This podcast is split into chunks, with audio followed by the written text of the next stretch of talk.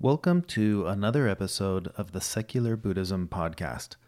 This is episode number 55. I am your host, Noah Rasheta, and today I'm talking about the four foundations of mindfulness.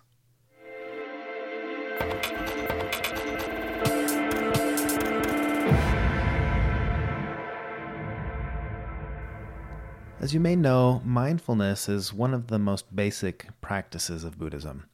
It's one of the spokes of the Eightfold Path. I talked about the Eightfold Path a little bit in episode number 41, Life on the Buddhist Path. And mindfulness in general is just a really hot topic right now. I believe it was Time magazine not long ago that had a cover that said, Mindfulness has gone mainstream. A lot of people are interested in mindfulness, and although many of them may not be interested at all in any of the other aspects of Buddhist practice, Mindfulness practice is starting to overlap a lot with therapeutic practices that you see in psychology. And while many people associate mindfulness with meditation, there's really a lot more to it than just meditation. In fact, the Buddha taught that we should practice mindfulness at all times, not just while meditating. And the reason mindfulness is such a skillful practice is because through mindfulness, through awareness, we can learn to perceive the nature of reality, the nature of things being interdependent and impermanent. And to see reality in this proper perspective helps us to cut through delusions and unhealthy attachments or clinging. So, mindfulness as a practice goes beyond just paying close attention to things. It's a form of pure awareness of reality just as it is, awareness without judgments or concepts, to see reality through this mindful lens, it takes practice and it takes resolve and it takes effort and all of the other spokes of the Eightfold Path. So, the four foundations I want to discuss in this episode, these are frames of reference, usually looked at one at a time or practiced one foundation at a time. And you'll start with mindfulness of the breath, and you end up with essentially mindfulness of all things or mindfulness of everything. So these four foundations are taught in the context of meditation, but they can help with other practices too. So I want to discuss these a little bit. The first one is mindfulness of body. The foundation this foundation centers on the experience of the body. This is an awareness of the body as body, something experienced as breath, as flesh and bone. In other words, it's not my body. You know, think about the aspects of the body that you don't control. If this really were my body, uh, and I'm at, at the helm, so to speak, then why can't I will myself to just sleep or to wake up? You know, I sleep when I'm tired and I wake up when I'm not tired. Uh, why can't I control my heart rate? Why can't I speed up my metabolism just out of sheer will? You know, why don't why can't I control my body temperature? This reminds me of what Alan Watts used to say that we are a do happening. And I think I've talked about this before. So we no longer view the body as a form that we are inhabiting, we just view it as an experience we're having. The body is just the body in the same way that my hand is just my hand. And yet there's a lot going on, you know, in the inner workings of my hand with blood flowing and uh, oxygen going to the tissues, and all of those things. So that's how we start to see the body. We we start to have mindfulness of the body as just the body. Now, most mindfulness exercises focus on the breath as the foundation of body. This is learning to experience breathing and observing the breathing as a thing that's just happening and not as a thing I control. So it's it's not about thinking about the breath or coming up with ideas or concepts about the breath. We just observe and we watch this process that's happening to us. The idea is that as the ability to maintain awareness of our breathing gets stronger, we become more aware of the whole body as a thing that's just happening. So think about it. Right now, there are incredible processes happening with your body, and they are outside of our sphere of awareness.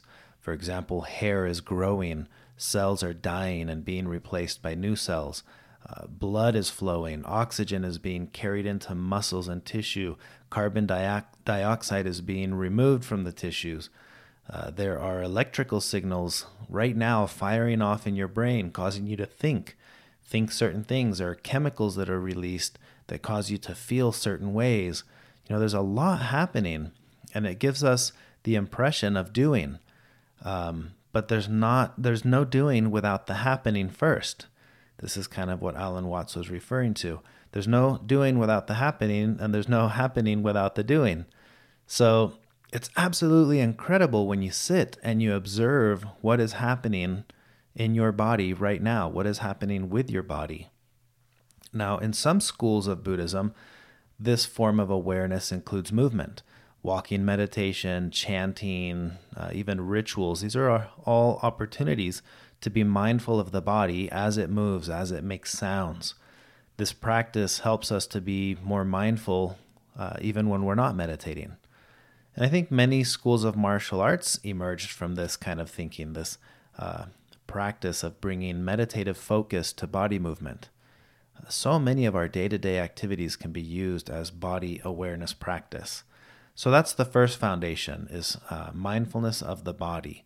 So we learn to just observe what is this body doing? What is happening? You know, is that the doing influenced by the happening and the happening is influencing the doing?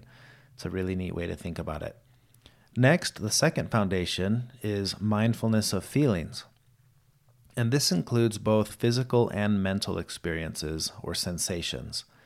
In meditation, we learn to become observers of the feelings and the sensations as they arise. They come and go, they arise, they linger, they go away, or they get replaced by other thoughts or feelings. And we learn to just observe them without any judgments, without identifying with them. This is why we often say, I'm feeling tired, as opposed to, I am tired. Now, I get that, you know, in our society and in our way of speaking English, we do say things like, I'm tired. But it, tired isn't something you can be, it's something that you feel, right? It's more appropriate to say, I'm feeling tired because these are not my feelings. They're just feelings, feelings I'm having, feelings I'm experiencing. And for example, when I feel an itch, you know, I don't say my itch. Uh, I think, oh, my nose has an itch, and I can either scratch it or I don't, but there's no identifying with the itch. But with feelings, other feelings that we have, we tend to make that mistake of identifying with the feeling. Remember, there are just feelings. Learning to observe our feelings can sometimes be uncomfortable. I get that.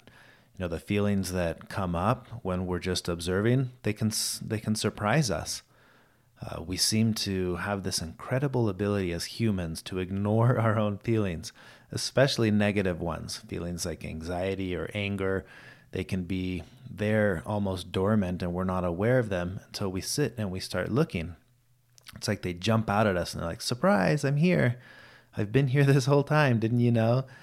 Um, so, ignoring the feelings or the sensations that we don't like, that's unhealthy. We don't want to do that. So, this second foundation of mindfulness is about learning to observe and fully acknowledge our feelings. We also um, see how feelings dissipate because feelings, like all other things, they're impermanent. Through mindfulness of feelings, uh, we become aware of the feeling tones that we experience, the pleasant, unpleasant, or neutral feelings that we associate with everything. And notice how our mental and physical sensory experiences all have this tone. We either experience these things to be pleasant or unpleasant or neutral. And it's through observation that you can become really skilled at identifying these tones in your ongoing experiences. And this will make more sense in the third foundation, the mindfulness of mind. So, this third foundation, this is, uh, like I said, mindfulness of mind or consciousness. Uh, this foundation uh, concerns watching one's general mental state. In other words, the awareness of our feelings leads to an awareness of our mind. Without awareness or mindfulness, unseen pleasant feelings tend to lead to craving. Unseen unpleasant feelings tend to lead to aversion or hatred. and unseen neutral feelings uh, generally le- lead to ignorance. These are the three poisons that we often talk about in Buddhist practice uh, the poisons of uh, clinging or desire, aversion or hatred, and ignorance or delusion. So, understanding this correlation of the feeling tones, the mindfulness of our feelings, uh, helps us to see how uh, mindfulness, being aware, can serve as the tool that breaks us free from the habitual reactivity we have to our feelings. So it's skillful to know I am experiencing a mental state of clinging. You know, am I experiencing a mental state of hatred? Is my mental state focused uh, focused right now, or is it scatterbrained? Um, you know, having an understanding of what mental state I'm in gives me a lot of power over uh, understanding whether or not what I'm about to say or do is skillful or not. Um, so, this is what it means to be mindful of the mind. What overall mental state am I experiencing? I mean, imagine for a moment being able to have more control over our words and actions simply because of the awareness that we have of our mental state. You know, I may be able to pause and I, and I can refrain from saying something or doing something that I'm going to regret later because I know my current mental state and I know that my current mental state is not appropriate for what I'm about to say or do. You know, there's real power in having a keen awareness of our mental states we all know somebody. So many people say or do things that they later later regret once they're in another state of mind uh, that maybe at that point is more skillful or more healthy. So this is the ability to recognize in the moment what kind of a mental state am I in. I'm aware of what it is. Another way of thinking of this foundation is um, mindfulness of mental states. You know, mindfulness of mind or mindfulness of mental states. States. Uh, like sensations or feelings, our states of mind also come and go. You know, sometimes we're sleepy, and then sometimes we're restless, sometimes we're lazy, sometimes we're highly motivated. Uh, we can learn to observe our mental states in the same way that we observe our feelings, without judgment, without opinion, and we learn to see them come and go. And we start to understand just how insubstantial they are and this is when they no longer have uh, such a sense of power over us. We can be experiencing a mental state and we just observe it, but we, we don't have to get hung up and uh, reactive while we're in that mental state. This is where there's real power. So then that takes us to the fourth foundation of mindfulness, which is uh, mindfulness of physical and mental processes. This is also sometimes referred to as the mindfulness of, of everything or the mindfulness of all things. And the idea is that this stage integrates the previous three stages. So, this is where we begin to observe the totality of all the physical and mental processes that are taking place. It's in this stage that we begin to observe the interplay of all things, both physical and mental, that are taking place in, in me right now. This is where, where I begin to notice and I observe um, my world, the world, but really my world, right? Uh, because we all live in our own worlds. Uh, our world, my world, is influenced by the ideas I have, the beliefs or the non beliefs, the memories, um, and many, many more things. But these are all unique to me. This is this creates my world. So it's in this foundation of mindfulness that we we open ourselves to the whole world, at least the world that we experience, and this is where we begin to see and experience things as they are. Uh, things are what they are because of how we recognize them. Uh, in other words, the the observer and the object being observed cannot be separated, right? What I observe, I observe because of the observer, which is me, influenced by all of these things like my ideas and beliefs, etc. So it's in this foundation of mindfulness that we start to learn to see things in a deeper sense as interconnected things. Uh, this is because that is. I no longer see the separation of this and that. Um, we start to see and, and understand the interdependent and the impermanent nature of all things. So we, we start to become more mindful of the fact that there really is no independent self. You know, we are conditioned by everything else. I am because everything else is. uh, and there's no separation there. And the very world that I perceive as my own, my ideas, my opinions, my concepts, my beliefs, these are all conditioned by everything else. You know, I get them from either my society or my family or religion, um, but it doesn't stop there. They, they all have causes and conditions, and the causes and conditions also have causes and conditions, and that goes on and on and on. So, by developing the four foundations of mindfulness, we start to remove the conceptual construct until the goal is eventually to just see things as they are. And this is the very liberation that we talk about as the term enlightenment. You know, the ability to see things as they really are, meaning interdependent and impermanent. There's uh, what I love about this is there's nothing mystical or woo woo about any of this stuff. These are all concepts that we can apply and practice to have a much more skillful way of interacting with reality. I think we spend so much of our lives arguing against reality, wanting the world to be the way we think it should be, rather than spending time observing it and learning to see it as it is.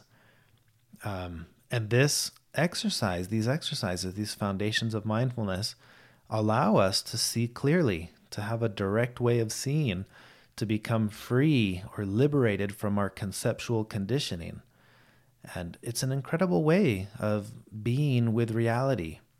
And imagine no longer being caught up in the mental games that cause us so much of our unnecessary suffering.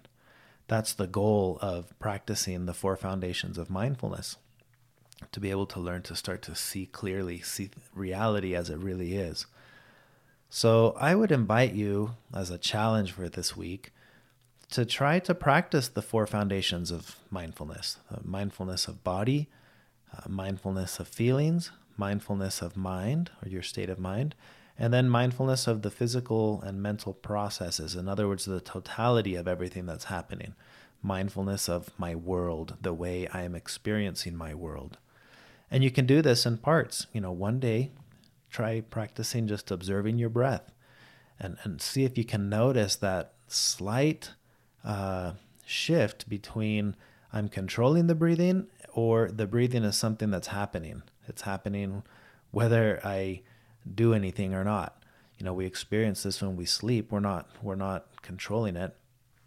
Um, so that's one way with the with the body, mindfulness of body, or just to sit and think about all the processes taking place. Then with mindfulness of feelings, try to observe your feelings and notice what you feel and see if you can notice what's behind it, the causes and conditions. But but don't make um, judgments of the feelings. This one's a good one. That one's a bad one. Just observe them. It's just what's there. A feeling is just a feeling. And then you do this with your overall mental state. How am I feeling right now? What kind of mental state am I experiencing? Don't identify with it. Don't say, I am scatterbrained or I am whatever it is. Um, just recognize, oh, the my mind is scattered right now. I've got a lot of thoughts, or, you know, my mind is really focused. Whatever it is, just observe the mental state that you're in. And by understanding the mental state that you're in, then you kind of connect all three of these and you start to observe the mindfulness of all the physical and mental processes, the mindfulness of all things as I relate them to the experience of, uh, of here and now.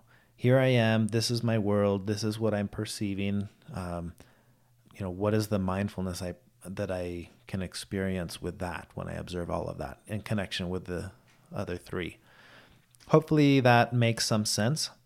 Now, keep in mind, like all of these topics, these are typically um, ideas or concepts that can be uh, explored and looked at very deeply or practiced for years and years and years before uh, there can be a, a, really powerful breakthrough.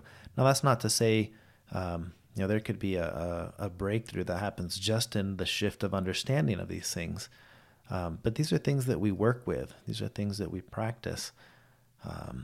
So try practicing these. If you want to learn more about these specific ideas, these teachings come from the uh, Satipatthana Sutta.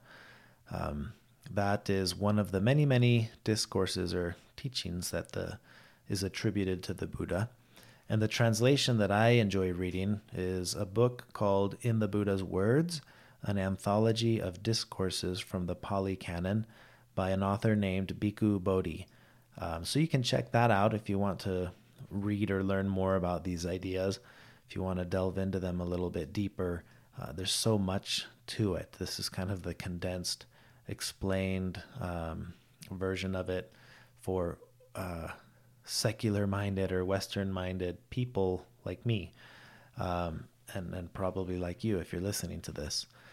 So that's all I have for this specific topic. I think I'd like to address some of the things discussed here in a little more um, uh, detail in a future podcast episode, uh, specifically the, the concept of of our perceptions, the way that we perceive. In Buddhism, there's this teaching of the five skandhas. These are the five things that make up um, the individual. In other words, you are who you are because of all these things. Um, and that understanding that uh, affects the way that I understand the way I perceive things too. So uh, I think that would be a really helpful topic, and maybe I'll I'll make that the topic of the next podcast episode. So you could kind of view this as a part one, and the next one as a part two, and then we'll, we'll see where we go from there. And I'll have that one ready for you next week. Um, and that's all I have. If you enjoyed this podcast episode, please feel free to share it with others, write a review, give it a rating in iTunes. Uh, if you want to join our online community, visit secularbuddhism.com forward slash community. We have an ongoing Sunday weekly group now that gets together Sunday mornings at 8 a.m. Mountain Standard Time. Uh, and that's accessible through a platform called Zoom, which is a lot like Skype. But you can get more information on that if you just go to secularbuddhism.com forward slash community. We also have our Facebook group and other uh, resources there that you can find on that link. If you would like to make a donation to support the work that I'm doing with this podcast, please visit secularbuddhism.com and click on the donate button. And as always, I'm uh, very grateful for the donations that are coming in. Having the, um, the, the resources through the donations to be able to um, have a better microphone, to have a little office where I record these sessions, all of that has been extremely helpful. And I'm excited for more interviews that I have lined up that I think you guys are really going to enjoy.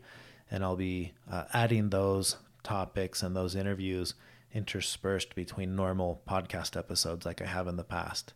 So that's all I have for now, but I look forward to recording another podcast episode soon. Thank you for listening, and until next time.